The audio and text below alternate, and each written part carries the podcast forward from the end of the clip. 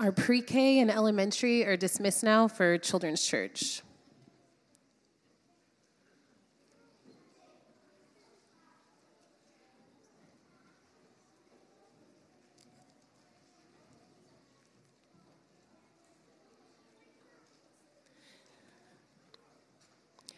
I am Laura Case, and our scripture reading this morning is from Psalm chapter 145 verses 1 through 3, 8 to 14, and 21. I will extol you, my God and King, and bless your name forever and ever. Every day I will bless you and praise your name forever and ever. Great is the Lord and greatly to be praised, and his greatness is unsearchable.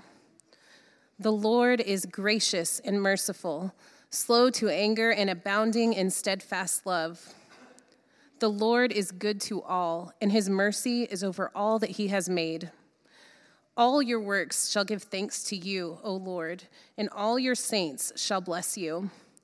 They shall speak of the glory of your kingdom and tell of your power, to make known to the children of man your mighty deeds and the glorious splendor of your kingdom. Your kingdom is an everlasting kingdom, and your dominion endures throughout all generations. The Lord is faithful in all his words and kind in all his works. The Lord upholds all who are falling and raises up all who are bowed down. My mouth will speak the praise of the Lord, and let all flesh bless his holy name forever and ever.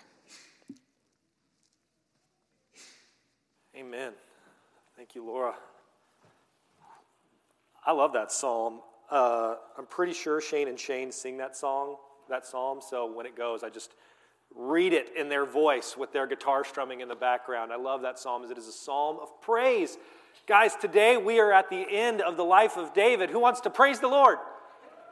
No, I'm just kidding. You don't need to praise the Lord that he's dead. I mean, it, it is going to happen, uh, but that's, that's not really where we're headed today. Today, we are, though, putting a bow on this sermon series on the life of David.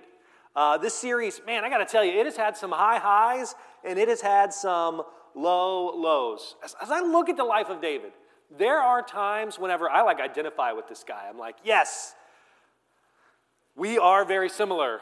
And then there are other times where I look at David's faith and his boldness, and I think, oh my goodness, who do I think I am that I could ever be like David? And still, there are other times in the life of David where I go, is this guy even a follower of God? Who is he?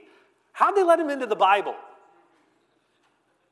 This is, this is what I think about these high highs and these low lows. And the, this, this strikes me in, in, in two ways. First, it is super comforting to know that I am not alone in my failures.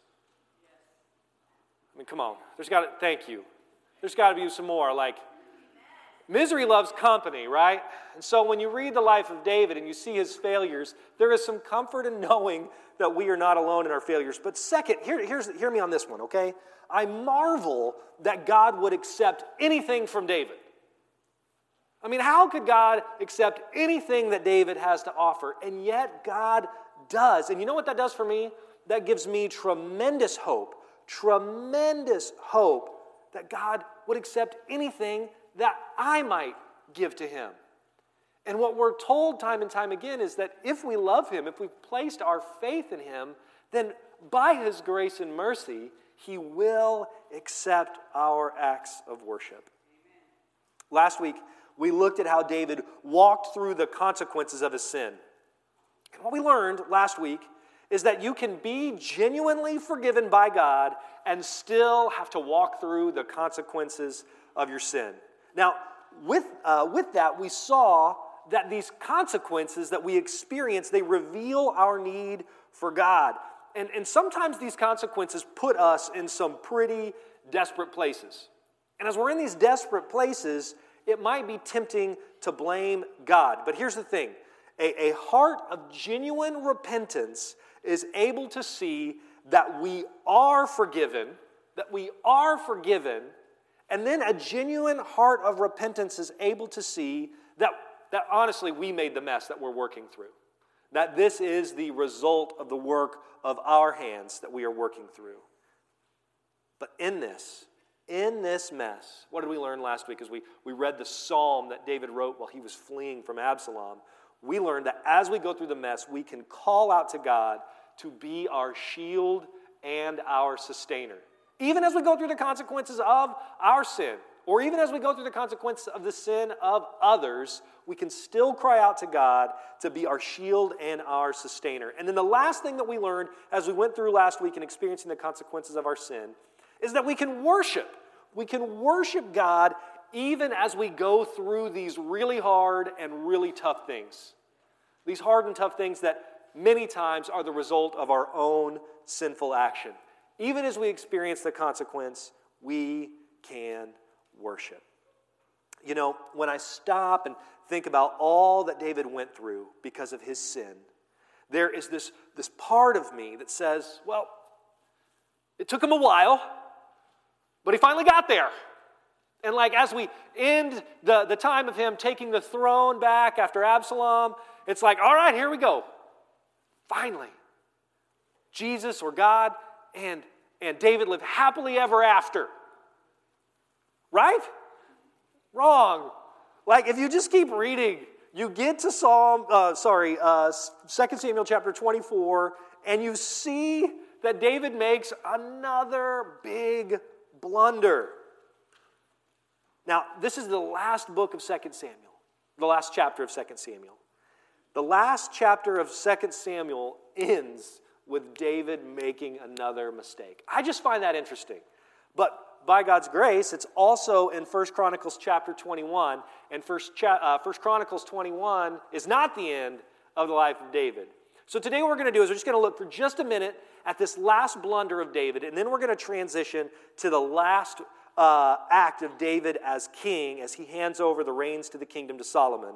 And we're going we're to go from there. But first, I want you guys to see something in 2 Samuel chapter 24.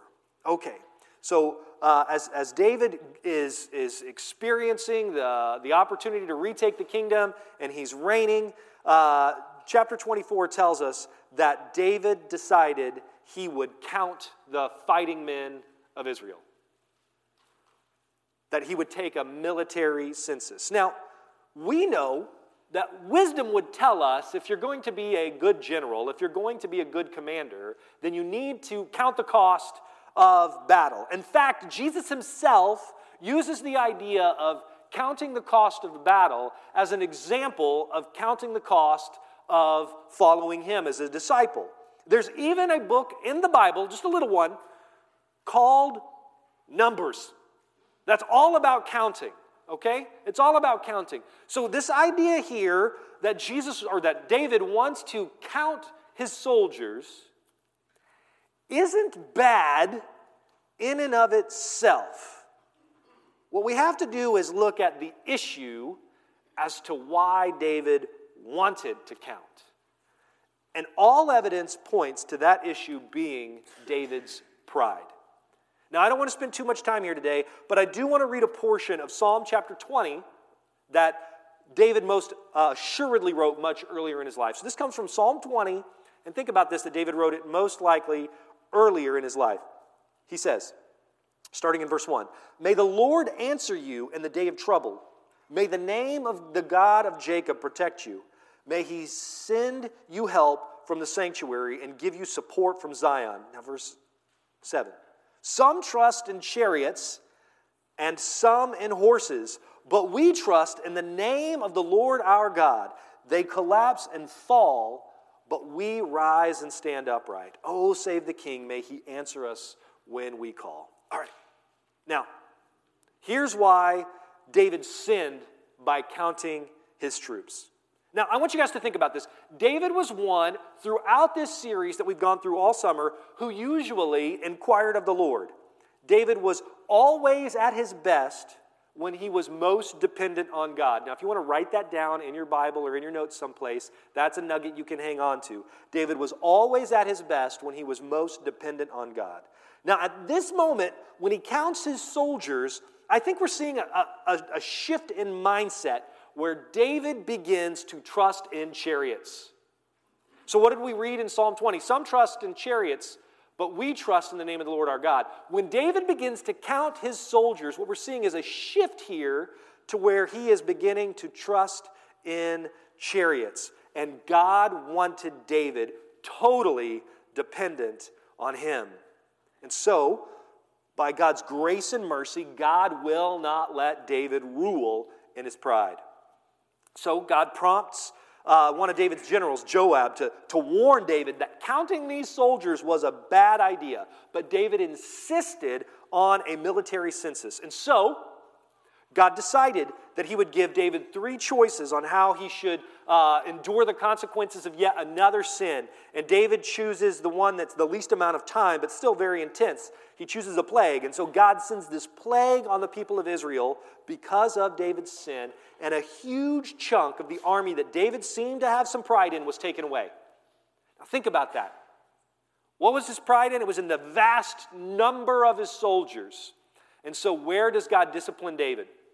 In the size of his army. Don't be trusting in chariots. Don't be trusting in army, in armies. Trust in me. Israel was always supposed to trust in the army of the Lord. He, God, was to fight their battles. Now, again, if David would have been the student of the word that he was supposed to be, he would have remembered this. This comes from Deuteronomy chapter 20. Deuteronomy chapter 20. We're just going to read a portion from verses 1 through 4. This is part of verses 1 through 4. It says this When you go out to war against your enemies and see the horses and chariots and an army larger than your own, you shall not be afraid of them. Skip to verse 4. For the Lord your God is he who goes with you to fight for you against your enemies to give you the victory. What's the promise? That the Lord is going to fight his battles, that the Lord is going to defend his people. Does he need to trust in chariots? Does he need to trust in all these soldiers? No. Where should his hope be? His hope should be in the Lord. His trust should be in the Lord. Now, I want you to think about David. We've been talking about his whole reign from the time Saul was king all the way to now, where he's at the end of his reign. And we have used Deuteronomy chapter 17 as kind of a, a biblical expectation, a framework, if you will, for what they should be looking for in a king. And what did we see? There were three marks that God said that the, the king needed to be watchful for. One is that David should not have very many wives. Fail, right? Okay, now what do we see right here? The next was that David shouldn't have very many horses, and we talked about that as a symbol of power, that he shouldn't be trusting in what? Chariots, right? We, so, should David have his trust then in an earthly army? The answer to that is no. So, what do we see there? Another failure. Now, then there was the third part. The third part is that he shouldn't have too much silver and gold. He shouldn't have too much silver and gold. And where we're going to end our teaching today is, is on, on David here, in that we're going to see one of these three places where David sort of got it right. Okay, he sort of got it right. First Chronicles makes it pretty clear that David had a lot of money. I mean, like, David had gobs and gobs and gobs of silver and gold. We're talking super wealthy. Now, okay, David had a big army too right? So he's wealthy, he's got a big army, but, but where David seemed to take pride and sin in the power of his army, what we're going to see today is that David did not seem to take pride and sin in his wealth. Okay? So we got three things women, failed. Army, failed. Riches, sort of. Okay, because he had a lot, and I don't want to diminish that. He just didn't seem to take too much pride in his wealth. Now, David was not afraid to use his wealth for joyful worship. As we look at the last actions of David's life as king, I think we will see something important that we cannot look past. Okay? It's this David loved God. And despite his sins and his shortcomings, he never stopped worshiping God. No matter what he did, no matter what happened, no matter his failures, David never stopped worshiping God. Despite it all, despite his pride and despite his lust.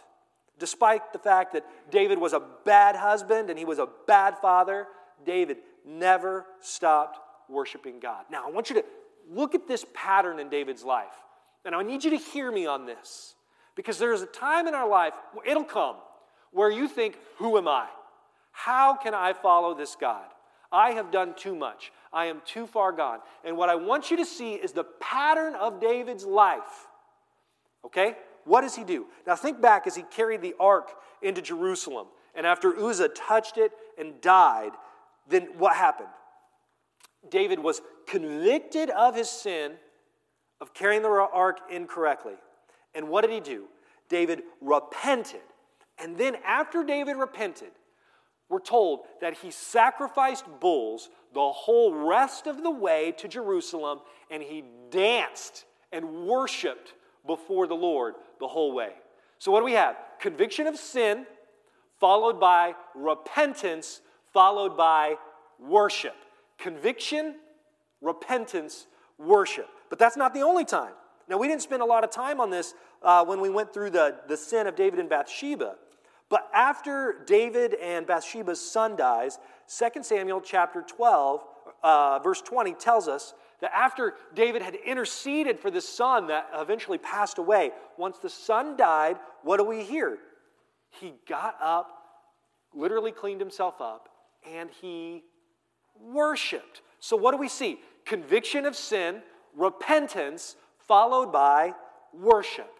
Now, in, in 2 Samuel chapter 24, this same pattern happens again. David calls for the census, God sends his judgment, and David repents. So David goes out to, the, to this uh, field outside of Jerusalem a little ways, and the Lord reveals his eyes to see this angel that the Lord had sent to, to, to bring this plague on his people. And so David sees this angel, and he is moved to repentance, and he buys the field uh, over which this uh, angel was standing, and he builds an altar there with his own hands, and he sacrificed to the Lord there. And the man who owned this field and owned this cattle uh, decided that he wanted to give this land and the oxen to David for this, for this uh, sacrifice, for this act of repentance. And David says something. David says, If I'm going to bring a sacrifice to the Lord, it needs to cost me something. If I'm really going to worship the Lord, I need to feel it. So I'm not going to let you give me this field. I'm not going to let you give me the oxen. I'm not going to let you give me the wood. I'm going to pay you.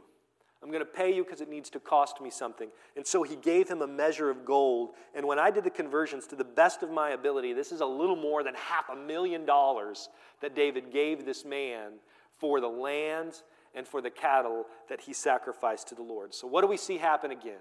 David is convicted of his sin. He confesses that sin, he repents, and he worshiped. Do you see that pattern in David's life? Conviction, repentance, worship. Now, this quick aside, I don't want to go too far down here, but uh, any of you guys ever been to church camp? Any of you guys ever been to church camp? Oh, man. Okay, y'all have been delivered from this, most of you. But when I went to church camp, this is the line that I got that just when Clark and I talk about this, and he's on vacation today, it makes our skin crawl.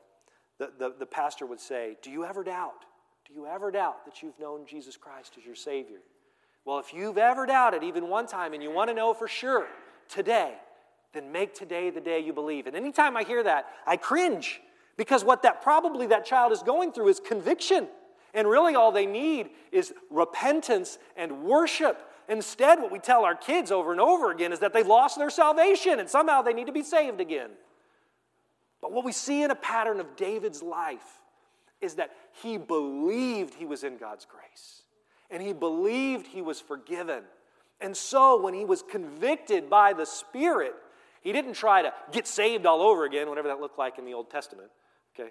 Instead, he confessed his sin, he repented of his sin, and he worshiped the Lord. He saw God's salvation, his grace, as an opportunity to worship.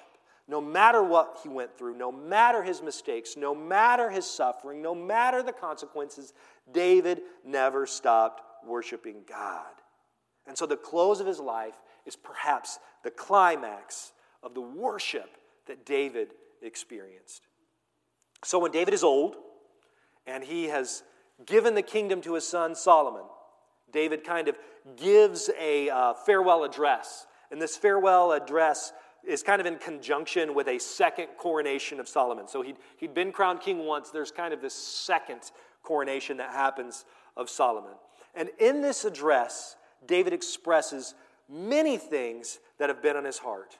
And a lot of them have to do with worship and wisdom that he wants to pass on to the next king, to his sons in general, to other leaders of God's people, and to frankly all who call on the name of the Lord. So, this is where we're going to spend the rest of our time today, and I promise you, I'm halfway through. Okay? Uh, uh what, what we're going to see today is that uh, David presents us with three ways to worship God joyfully. Three ways that David worships God joyfully. The first thing I want you guys to see is that David worshiped through a desire for joyful obedience. A desire for joyful obedience. He worshiped also through joyful giving. And then he also worshiped through joyful praise. So, a desire for joyful obedience through joyful giving and through joyful praise. Now, when we think about David being a man after God's own heart, it's easy to focus on all his mistakes. But the fact of the matter is, Jesus is the only one who has ever been perfect. So the issue is not whether or not you will make mistakes, it's how you respond when the conviction of the Holy Spirit brings that sin to your mind. What we see with David is that in his sin, his sin never kept him from repentance and worship. So let's look at the first way that David joyfully worshiped. At the end of David's life, we see David continuing to express a desire for joyful obedience to the Lord, a desire for joyful obedience to the Lord. Let's look at 1 Chronicles chapter 28 verses 8 and 9. This is a portion of this final charge of David to Solomon and the rest of the kingdom. It says in verse 8, "Now therefore in the sight of all Israel, the assembly of the Lord, and in the hearing of your God, our God, observe and seek out all the commandments of the Lord your God, that you may possess the good land and leave it for an inheritance to your children after you forever. All right, now what does he say that the people should do? What's his charge here at the end? He says that they should seek out the commandments and they should observe the commandments. There's a seeking out and an observance. Church, this is David reminding the people of the importance of inquiring of the Lord. What did he do throughout his life routinely? When he was the uh, closest to the Lord, what did we see is when he was most dependent on him, that's when he was the most effective. When he was inquiring of the Lord regularly. What David is telling the people is inquire of the Lord. Inquire of the Lord and do what he says. So, how do we do this? How do we inquire of the Lord? How do we seek out and observe? Well, first, we inquire of the Lord by looking at the Bible one of the things we've talked about throughout this series is if David would have just studied the law, if he would have just lived by the law, if he just would have looked at what the Word of God said, he would have known what to do. How many times in our life, if we would just go back to God's Word, would God's Word show us what we ought to do?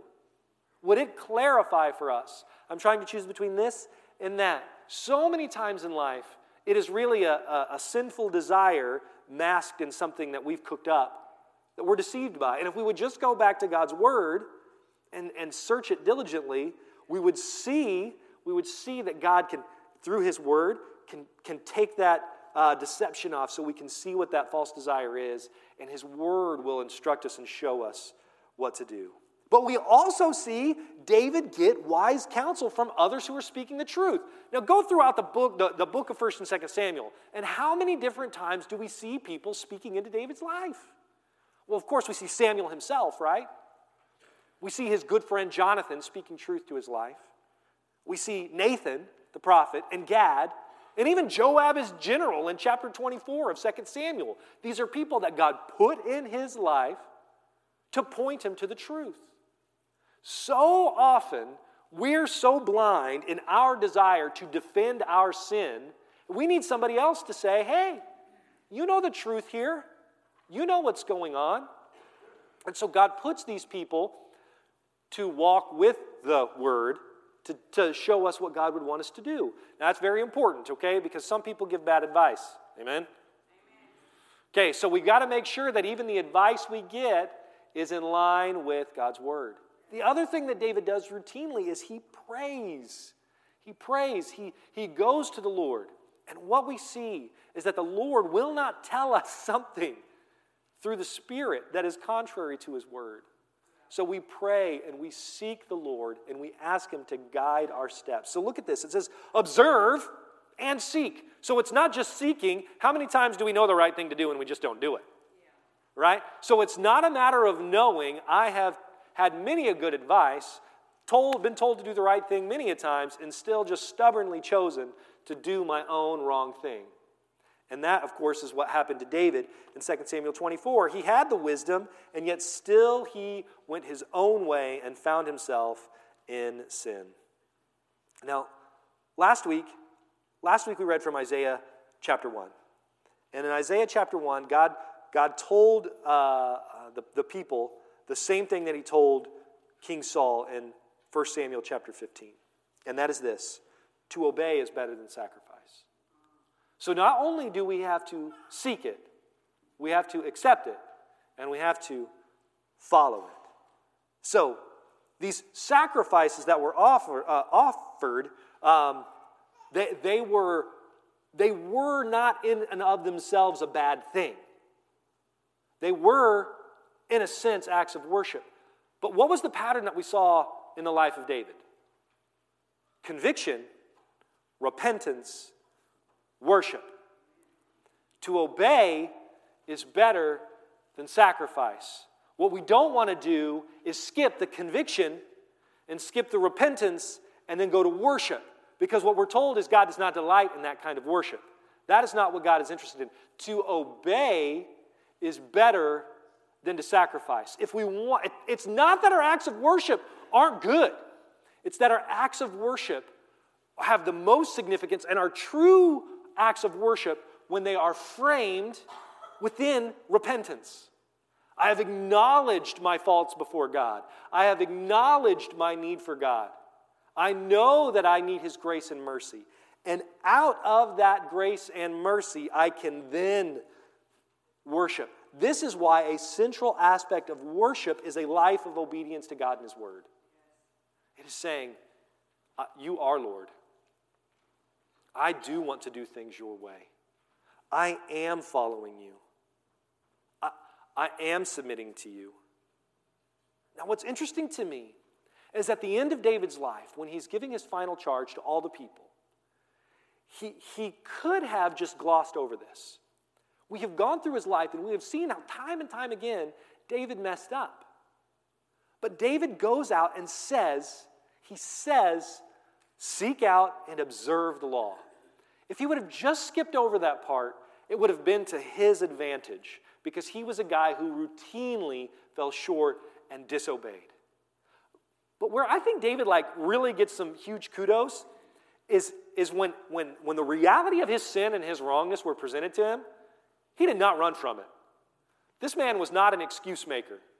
When the truth came upon him, he confessed it and he dealt with it and submitted to the Lord. And that put him in a posture of dependence on the Lord, counting on his grace and mercy, and having assurance in the forgiveness that he's experienced. And because he knew that forgiveness so well, he couldn't help but worship. He couldn't help but worship. And this cut brings us to the second way that we see David worship joyfully, and that is through his joyful and generous giving. Now, the Lord told David that he was not going to be able to build the temple, that he had too much blood on his hands. But what I love is that that didn't stop David from making plans. I'm not going to be able to be the guy that's going to be able to build it. It's not up to me. But you know what David said he's going to do? He says, I'm going to acquire materials from all over the region. And he says, I'm going to get the architects together and we're going to make the plans. And this thing is going to be awesome. And David said he was going to have everything ready so that when Solomon became king, when he took over, he'd have everything ready to go. So David couldn't build the temple, but he didn't want to wait. So I'm going to have everything ready. Boom, Solomon's king. Boom, you start building. Do you see that? He was so zealous for it. Now, 1 Chronicles chapter 29, verses 1 through 9, outlines just how generous the giving would be for this temple. Now, earlier I said that David was super rich. And by like super rich, I mean like super rich, okay? This guy was super rich. He gave from his personal treasury literally the equivalent today of billions and billions of dollars worth of materials used for the building of the temple. Now, what I wanted to do for you all is read uh, verses 2 through 5, but it's just number stuff and it's all in like stuff that we don't do. So uh, I looked at some commentaries and found what they would be to our current weights and then Googled how much gold and silver was worth and then like ran it through and made it dollars, okay? And th- so get, this is Google and commentaries. This is not an exact science, but we're going to be in the neighborhood, okay? We're going to be in the neighborhood. So it, David gave around 225,000 pounds of gold. 225,000 pounds of gold. That is over $5 billion worth of gold. Over $5 billion worth of gold. And again, about 525,000 pounds of silver. Now, if you want to know how much more gold is worth than silver today, 525,000 pounds of silver is only, only $150 million. So, I mean, this is tons and tons of money. Plus, it says that he uh, donated lots of other precious stones that were given, as well as wood and uh, marble. But then David did this. He, he didn't just give of his own treasury, he also asked the leaders of the community to give. And so, as he called the, the leaders to give willingly, their combined wealth is staggering. When, their, when their, all their money was brought in together, it was over $8 billion worth of gold. Over $8 billion worth of gold. And over 225 million worth of silver. Plus, they gave a bunch of precious stones as well. So we're well over $13 billion. Now, if I'm going to put this in perspective at all, the, the new NFL stadium that was just built, SoFi Stadium in LA, is amazing, amazing. Uh, it's where the Chargers and the Rams play. 5.5 billion for that. 5.5 billion for that. The money that was put up for Solomon's temple was well over twice as much, pushing three times as much as it cost to build SoFi Stadium. Does that blow your minds? So we're talking about some generous giving. Some generous giving. Listen to what he says. Now, I want you to think about this in terms of worship. Worship. This is what he says in 1 Chronicles chapter 29 verse 9. Then the people rejoiced because they had given what's it say, church? Willingly.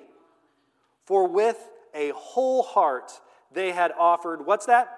Freely to the Lord. David the king also rejoiced greatly. To them, this was worship. That generous giving was worship. They had seen all that God had done, and they joyfully gave to the Lord. Now, I love what David says about giving. I want you to listen to his heart about giving uh, as he continues in this, um, uh, like, last charge. In 1 Chronicles chapter 29, verses 11 through 16, David says this Yours, O Lord, is the greatness and the power and the glory and the victory and the majesty. For all that is in the heavens and in the earth is yours. Yours is the kingdom, O Lord, and you are exalted as head above all. Both riches and honor come from you, and you rule over all. In your hand are power and might, and in your hand it, it is to make great and to give strength to all. And now we thank you, our God, and praise your glorious name. But who am I?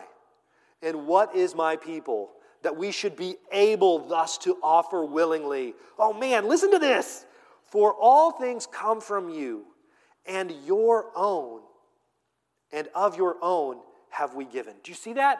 Like it all comes from you, and of, of from what you have given us. It's all yours. This is what we have given to you Verse 15 For we are strangers before you and sojourners, as all our fathers. Our days on earth are like a shadow, and there is no abiding. O Lord our God, all this abundance that we have provided for building you a house for your holy name comes from your hand and is all your own. This is where I think David got it right. So, yeah, David was rich, maybe even richer than he should have been as a king, but he did not have pride in his wealth. What we see here is great humility in his wealth. David understands that it is all from God, and because it is all from God, he can give it up willingly. Now, church, you guys have been with me for a while now. You know that I don't talk about money very often. I don't go out and try to uh, hammer down your doors and say, all right, pay up. That, that's not how I roll, okay? I don't like to talk about money very often. It, it makes me uncomfortable. The truth of the matter is, uh, God is good to our church. He has been amazing and sustained us. Um, we don't need your money, okay? Uh, God is good, okay? But, but here's what I want to tell you. As, as I went through this, I was convicted of a reality. I don't want to rob you of an opportunity to worship just because I don't like to talk about money, just because it makes me uncomfortable. And what we see here in this passage is that David saw uh, the giving of wealth to the Lord as a tremendous honor, a joy, a chance to worship. And if I don't encourage you all to give, I'm robbing you of an opportunity to worship. What he says here is that he took stock of all that he had and he recognized that all that he had came from the Lord, that it all belonged to him. It all belonged to him. Nothing he had was because of anything he had done.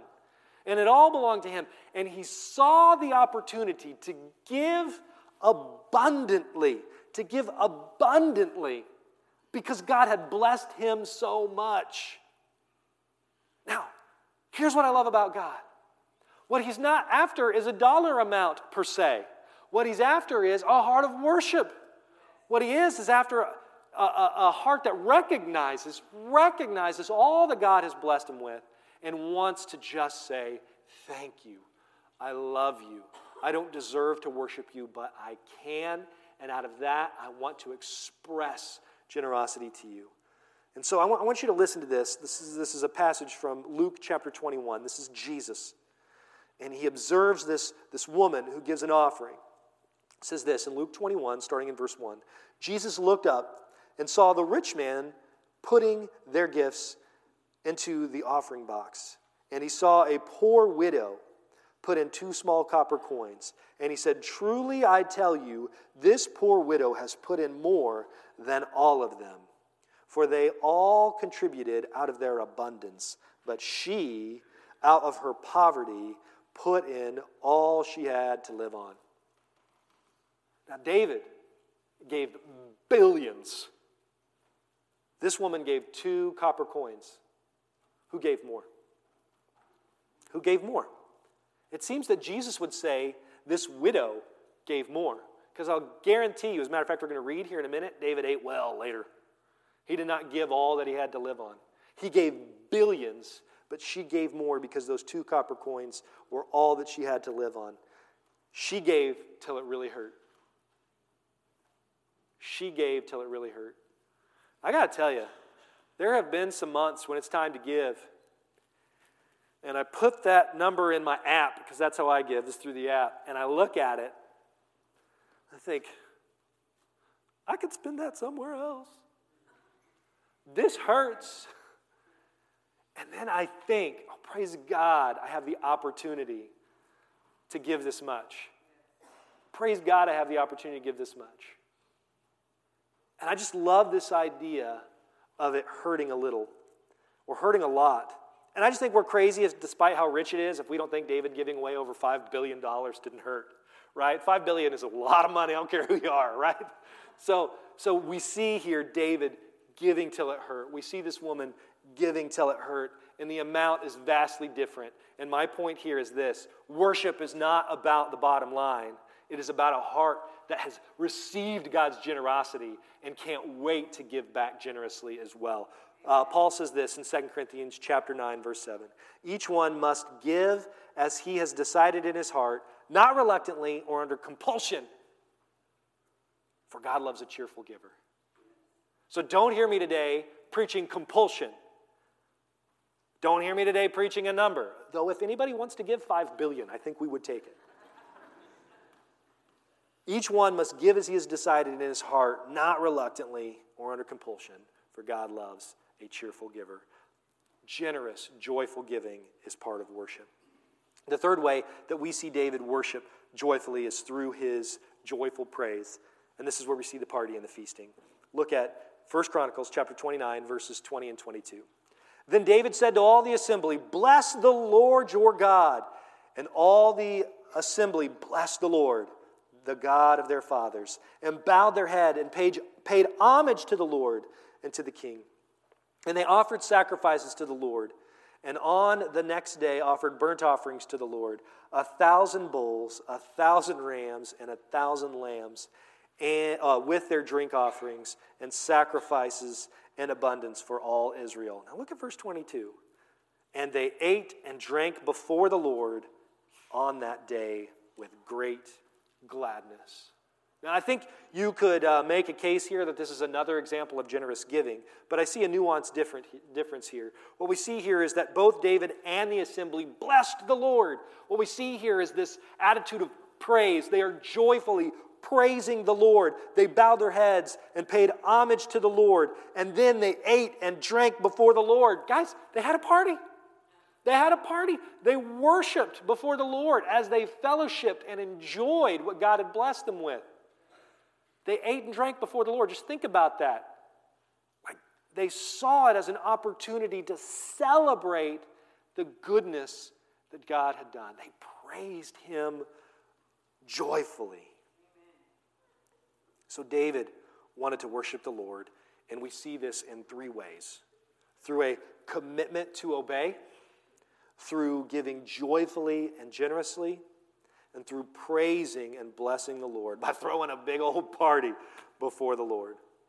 Man, as I think about this, David knew highs and he knew lows, but no matter what, he could joyfully praise the Lord. What a challenge to us. No matter what we've been through, we have an opportunity to worship. Paul tells us this in Romans 8 38 and 39. For I am sure that neither death, nor life, nor angels, nor rulers, nor things present, nor things to come, nor powers, nor height, nor depth, nor anything else in all creation will be able to separate us from the love of God in Christ Jesus our Lord. Nothing can separate us from the love of Christ. When we think of all the sin that David faced, when we think of him as somehow disqualifying himself from worship, we got to remember what Paul tells us in Romans chapter 8. You see, what really seems to happen for David in these moments of weakness is that he sees his great need for God's grace. And in those moments of great need, he sees God's mercy so much more clearly. He knows in those low moments just how much he needs the Lord and how undeserving he was. And yet, as he knows that, he rests in the security of his forgiveness and just how much God loves him. Amen. We have that same opportunity as followers of Jesus Christ. He paid the price for our sin one time for all who believe in Jesus. It's over. It is done. And because it is over and it is done, we can have security in that forgiveness. So when we fail, we can confess our sin, we can repent of our sin, accept His forgiveness, grace, and mercy, and then we can worship. Then we can worship. Luke chapter 7 tells the story of the woman who washed Jesus' feet with her tears and hair. And Jesus then tells Simon, uh, the Pharisee that he's eating with, uh, a parable. And at the conclusion of the parable, he says this to the woman. I can't help but think of David here. He says this of the woman Therefore I tell you, her sins, which are many, are forgiven, for she loved much. but he who is forgiven little loves little. David is an example to us that we should not run from the reality of our depravity. This Pharisee has fooled himself into thinking he's not depraved, that he somehow doesn't need grace, mercy, and forgiveness. David knew he needed grace, mercy, and forgiveness. And let me tell you, I know I need grace, mercy, and forgiveness. And each one of you needs grace, mercy, and forgiveness. And as we experience that grace, mercy, and forgiveness of God, that is the place where we can worship in spirit and in truth. So, this is my charge to you today. Remember the grace and mercy you've been shown. Nothing can separate you from the love of Christ. Should, our, should we uh, continue to sin so that our uh, grace that we experience may increase? By no means, Paul says, right? But because our sin was great, and because the grace of Christ is greater, we can worship. So, with the praise team come, and as we sing these last two songs, I want you to remember the love that God has for you. I want you to remember that Jesus died in your place. I want you to remember that He gave you life. And what do we do? I think today we worship a little louder. Let's sing a little louder today. And what I'm about to say may sound a little cringy, okay? I, I know how this is going to sound, but I need you to hear me. There may be some of you who've been under conviction to give joyfully. And we don't pass the plate anymore. We haven't done that for a while. So I'm going to tell you how you can give, okay? You can give on the Church Center app, and if you need some help, we'd be glad to show you how to do that. But if you want to give in person, Tim and other ushers will be standing at the back of the room, and you can give now. Now, I know what you're thinking. That's a little cringy, but here's the deal, okay? Sometimes acts of repentance need to happen in the moment. And if we continue to put them off, we find ourselves in perpetual disobedience. So I don't really care how cringy it sounds, because I don't I already told you we don't need your money. This is about you and your relationship with the Lord. And we have an opportunity to worship. We can worship a little louder, and we can worship by being generous. And you know what? That's going to be between you and the Lord, because I don't have a clue who gives. Okay? Would you guys pray with me? And then we're going to lift up the name of the Lord in singing. Father, we thank you so much for your generosity. We thank you for the way you loved us. We thank you for the gift of your Son. It's in your name we pray. Amen. So the altar is open. Come and, and feel free to lay your needs down before the Lord. If you're here today and you hear us talking about this grace and this mercy and you want to know more about what it is to follow Jesus, talk to a believing friend next to you, or you can come find me and we would love to tell you more about what it is to place your faith in Jesus. Let's, let's worship.